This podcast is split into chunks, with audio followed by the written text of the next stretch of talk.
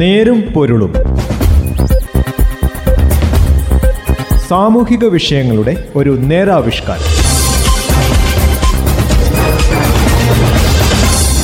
നമസ്കാരം എല്ലാ പ്രിയ ശ്രോതാക്കൾക്കും നേരും പൊരുളിന്റെ പുതിയൊരധ്യായത്തിലേക്ക് സ്വാഗതം. ഊർജോൽപാദന ശാസ്ത്രത്തിൽ പുതിയ വഴിത്തിരിവ് എന്താണെന്ന് കേൾക്കാം ഇന്നത്തെ നേരും പൊരുളിൽ.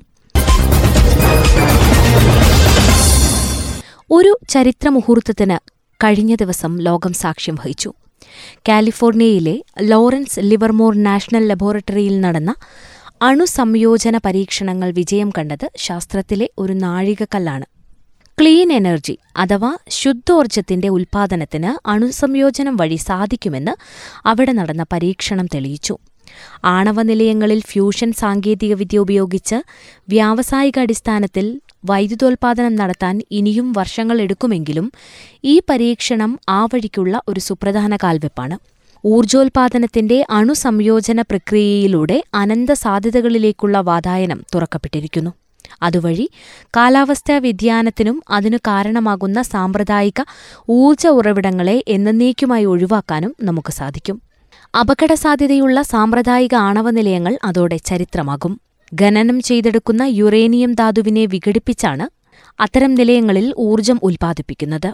യുറേനിയം ഐസോട്ടോപ്പായ യു ഇരുന്നൂറ്റി മുപ്പത്തിയഞ്ചിലുള്ള ഓരോ അണുവിലെയും പ്രോട്ടോണുകളുടെയും ന്യൂട്രോണുകളുടെയും ആകെ എണ്ണം ഇരുന്നൂറ്റി മുപ്പത്തിയഞ്ച് ആണ്. ഇത്തരത്തിലുള്ള ഒരു അണുകേന്ദ്രത്തിൽ ന്യൂട്രോൺ പതിച്ചാൽ അത് പിളരുന്നു. ഈ പ്രക്രിയ നടക്കുമ്പോൾ താപത്തിന്റെ രൂപത്തിൽ ഊർജവും ഉൽപ്പാദിപ്പിക്കപ്പെടുന്നു. ലോകം സമീപഭാവിയിൽ നേരിടാനിരിക്കുന്ന ഏറ്റവും വലിയ പ്രതിസന്ധി ഊർജക്ഷാമമാണെന്ന് വിദഗ്ധർ പ്രവചിച്ചിട്ടുണ്ട്.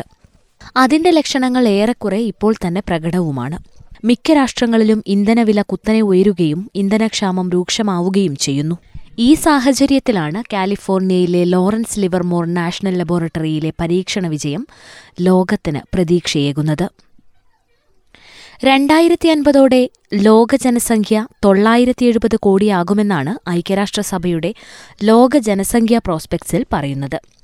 രണ്ടായിരത്തി എൺപതോടെ അത് പരമാവധിയായ ആയിരത്തിനാല് കോടിയിലും എത്തും ഇത്രയും ജനത്തിന് വിവിധ ആവശ്യങ്ങൾക്കായി വേണ്ടിവരുന്ന ഊർജം കണ്ടെത്താൻ നാം നന്നേ വിഷമിക്കും. നിലവിൽ ഫോസിൽ ഇന്ധനങ്ങളുടെ ശേഖരം വൻതോതിൽ തീർന്നുകൊണ്ടിരിക്കുകയാണ്. രണ്ടായിരത്തി നാൽപ്പതിനുള്ളിൽ തന്നെ പെട്രോളിയം ലഭ്യതയില്ലാതാവും. ചൈന അവരുടെ ചരിത്രത്തിലില്ലാത്ത ഊർജ പ്രതിസന്ധിയിലൂടെയാണ് ഇപ്പോൾ പോയിക്കൊണ്ടിരിക്കുന്നത്. ഇന്ധനാവശ്യത്തിനായി അറുപത് ശതമാനവും കൽക്കരിയെ ആശ്രയിച്ചിരുന്ന അവർ ഓസ്ട്രേലിയയിൽ നിന്നാണ് കൽക്കരി ഇറക്കുമതി ചെയ്തിരിക്കുന്നത്. ബ്രിട്ടനും യൂറോപ്പുമെല്ലാം പ്രകൃതിവാതക ക്ഷാമം അനുഭവിക്കുകയാണ്.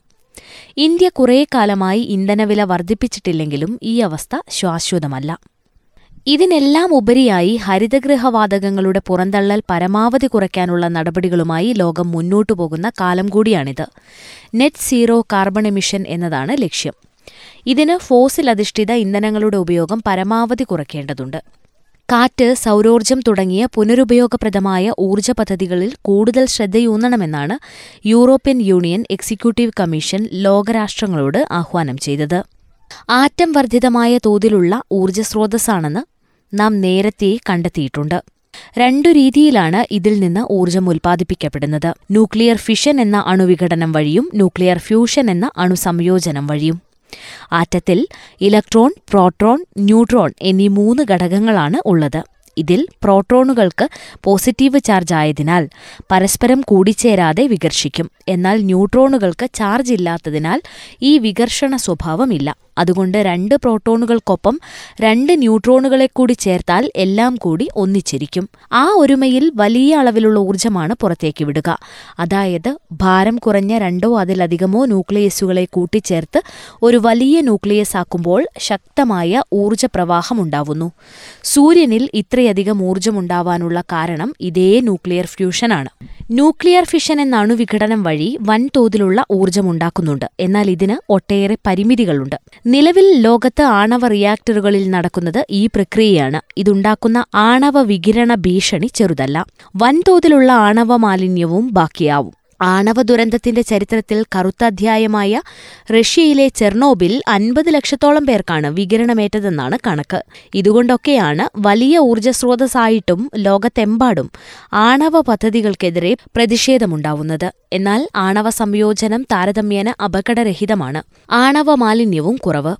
ഹരിതഗൃഹവാതകങ്ങൾ വലിയ തോതിൽ ഉൽപ്പാദിപ്പിക്കുന്നില്ല. അതുകൊണ്ട് ശുദ്ധമായ ഊർജം എന്ന നിലയിൽ ഉപയോഗിക്കാനാവുമെന്നാണ് ശാസ്ത്രലോകം കരുതുന്നത്. എന്നാൽ ഇതിന്റെ വാണിജ്യാടിസ്ഥാനത്തിലുള്ള ഉൽപ്പാദനത്തിന് ഇനിയും കടമ്പകളുണ്ട്. അനേകം സാങ്കേതിക കടമ്പകൾ കടന്നാണ് ശാസ്ത്രജ്ഞർ ഫ്യൂഷൻ ടെക്നോളജിയിലെ പുതിയ കാൽവെപ്പ് നടത്തിയിരിക്കുന്നത്. ബൃഹത്തായ ഗുരുത്വാകർഷണവും ഉഗ്രതാപനവും ചേർന്നുണ്ടാകുന്ന അനിതരമായ ഒരു വ്യവസ്ഥിതിയിൽ മാത്രമാണ് സംയോജനം നടക്കുകയും താപചോർച്ച ഉണ്ടാകുകയും ചെയ്യുന്നതെന്ന് പറഞ്ഞല്ലോ. എന്നാൽ സൂര്യനിലേതുപോലുള്ള ഗുരുത്വാകർഷണ മണ്ഡലം പരീക്ഷണശാലകളിൽ സൃഷ്ടിക്കാൻ സാധ്യമല്ല. അതിനാൽ പരീക്ഷണശാലകളിൽ സൂര്യന്റെ ഉൾക്കാമ്പിനേക്കാൾ കൂടുതൽ താപനം സൃഷ്ടിക്കുന്നതിലൂടെയാണ് ആ കുറവ് പരിഹരിക്കുന്നത്. സൂര്യന്റെ ഉൾക്കാമ്പിൽ താപനം ഇരുപത്തിയേഴ് ദശലക്ഷം ഡിഗ്രിയാണെങ്കിൽ പരീക്ഷണശാലയിൽ അത് നൂറ്റി അൻപത് ദശലക്ഷം ഡിഗ്രി സെൽഷ്യസ് വരെയുള്ള താപനശേഷി ഉണ്ടാക്കേണ്ടതായിട്ടുണ്ട്. ഇത്രയും വർദ്ധിതമായ താപത്തിൽ നിന്നുണ്ടാകുന്ന പ്ലാസ്മ ഉൾക്കൊള്ളുന്ന റിയാക്ടറുകൾ നിർമ്മിക്കാനുള്ള സാങ്കേതിക ശേഷിയാണ് ശാസ്ത്രലോകം നേരിടുന്ന ഏറ്റവും വലിയ വെല്ലുവിളി. എന്നാൽ അത്യധികമായ ഊഷ്മാവിലുള്ള പ്ലാസ്മയെ ഉൾക്കൊള്ളാൻ പ്രാപ്തിയുള്ള ടോക്കമാക് എന്ന് വിളിക്കപ്പെടുന്ന റിയാക്ടറുകൾ നിർമ്മിക്കാൻ ശാസ്ത്രലോകം പഠിച്ചു കഴിഞ്ഞു. ഫ്യൂഷൻ ന്യൂട്രോണുകളിൽ നിന്നുണ്ടായ ഊർജലാഭത്തിൽ നിന്ന് വൈദ്യുതി ഉണ്ടാക്കണമെങ്കിൽ സാങ്കേതികമായും ഇനിയും എത്രയോ ദൂരം പോകണമെന്നാണ് വിദഗ്ധർ അഭിപ്രായപ്പെടുന്നത് എന്ന് പറഞ്ഞല്ലോ. എത്രയും വേഗം ഊർജോൽപാദന ശാസ്ത്രത്തിൽ ഉണ്ടായിരിക്കുന്ന ഈ പുതിയ വഴിത്തിരിവ് ഉപയോഗിച്ച് വൈദ്യുതി ഉണ്ടാക്കുവാനും ശാസ്ത്രലോകത്തിന് കഴിയട്ടെ എന്ന് പ്രത്യാശിക്കാം.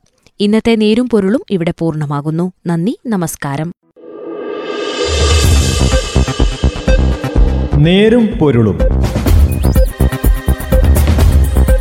സാമൂഹിക വിഷയങ്ങളുടെ ഒരു നേരാവിഷ്കാരം.